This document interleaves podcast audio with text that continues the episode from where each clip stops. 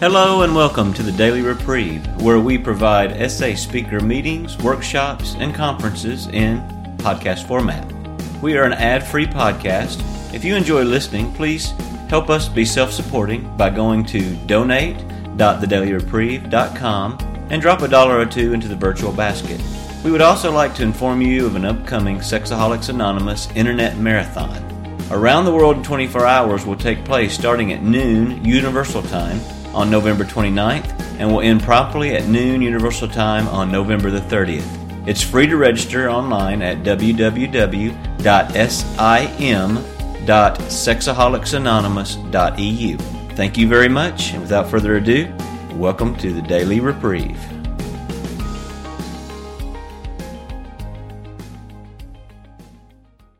Okay, um, good morning, afternoon, or evening, anyone, wherever you are, whenever you listen to this.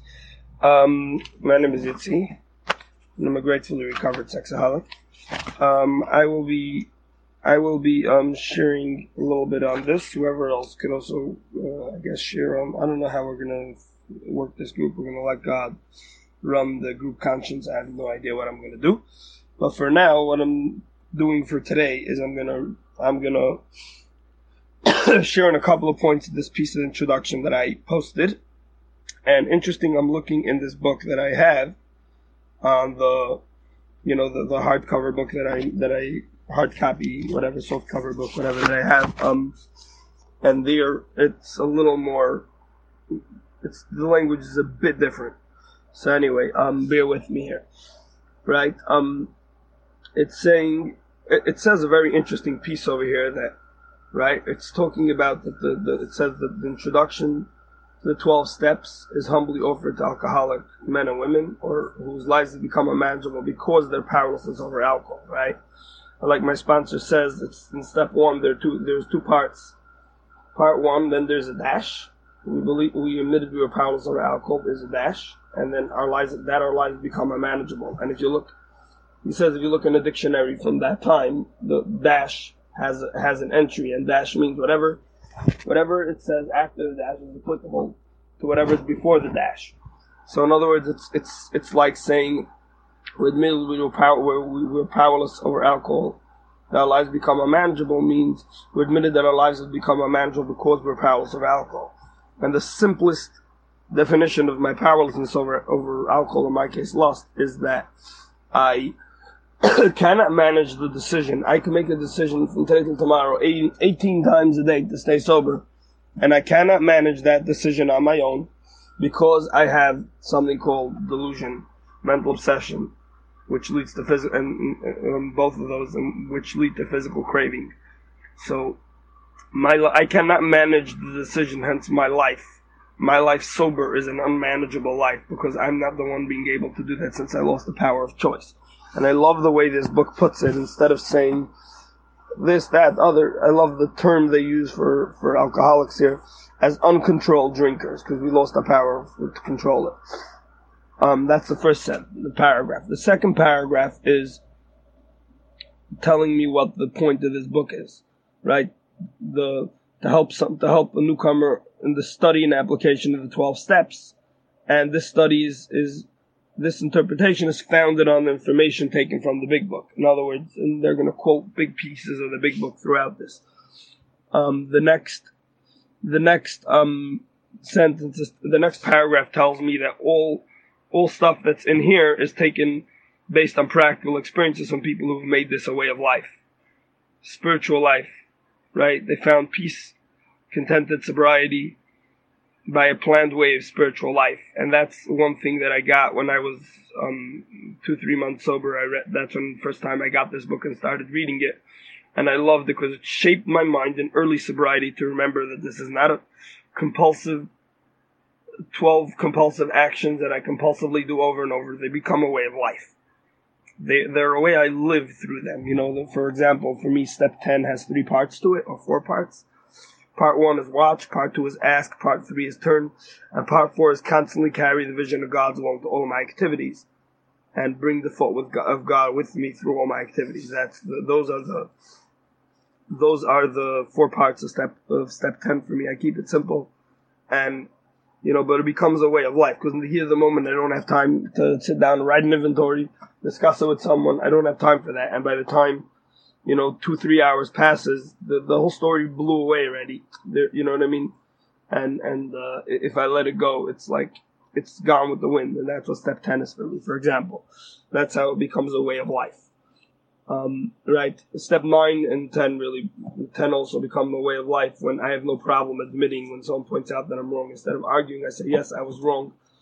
I will not repeat this again, um, et cetera. You know, the next, the next paragraph basically tells me that step that, um, a new, as a newcomer, I could sometimes, um, In, in my in this book it says we too often fail to realize. In my book it says the newcomer too often fails to realize. And for me that has more significance, a bit stronger of language, and could be that's why they changed it. I don't know when they changed it. Mine is the original nineteen forty-six edition, and I noticed that this one looks more like the nineteen forty-nine or later edition because it adds a couple of pieces that aren't in my book. But whatever it is, but it also subtracts a couple of key pieces that are later in step two and three, and that's why I actually was a bit, a bit upset when I bought this book, and uh, that's what it was. So, um, the newcomer fails to realize, right, because, right, the ignorance of, to understand the mental, physical, and spiritual illness that I have, so my ignorance, um, makes, makes me as a newcomer wanna, you know, pick and choose and decide, oh, I'll do this part of the program, but not that part of the program, and that he dwarfs his his program to suit his own needs and his own his own viewpoint, which is distorted. But once he gets the truth in his face, like my sponsor says, the grace of God lasts only as long as ignorance. And uh, and once once once I'm faced with the truth, I cannot hide from it. The, you know, once I'm once I'm granted the The, the the full knowledge of my condition, it's put on, it's black and white right in front of me. This is what you got. This is, you know, this is what's going to happen to you if you keep on going that way. You're not involved with the choice to to uh, relapse because you've lost your power of choice and you're only a sitting duck waiting for the disease to choose you. So, you know, this illness to choose me. So um, I'm talking about me, talking to myself. So in other words, that's when, when I, I have my willingness. That's where willingness really kicks in. Step one is like a motivational step. And the way I see that I have my connection with my step one is how am I living on a daily basis. Because my beliefs are, const- are, are my, my, the, my beliefs are determined by what I do. And what I do is determined by what I think, which hence are my beliefs. So, right, I look at my actions to understand my beliefs. If I'm praying and meditating on a daily basis, doing inventory, doing my, my best to do whatever amends I could do, and living a spiritual way of life, and that shows that I haven't lost my connection with my step one. If I stop doing those things, if I also stop attending meetings, that's also part of, you know, carrying the message part of this deal. Um, later on in this book it talks about meetings, but it, for me, if I stop that, that means I lost my connection with that, and I, oh, so I don't need to carry the message further anymore. I'm okay, I'm cured, and that's where I that's where I lose my touch with reality and I get back to my distorted view.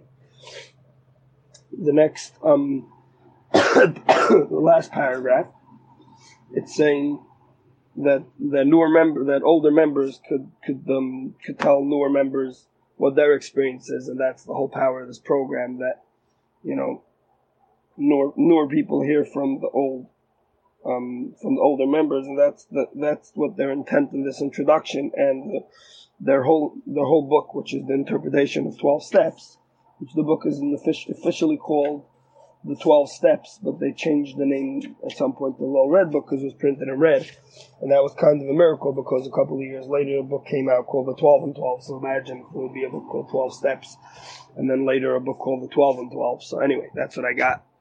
Um, more or less on this. And yeah, quite coincidentally, even though I don't believe in coincidence, in my in my book, um, the the the book that I my physical book, the page actually ends here, so it's perfect. You know. So thank you for letting me share.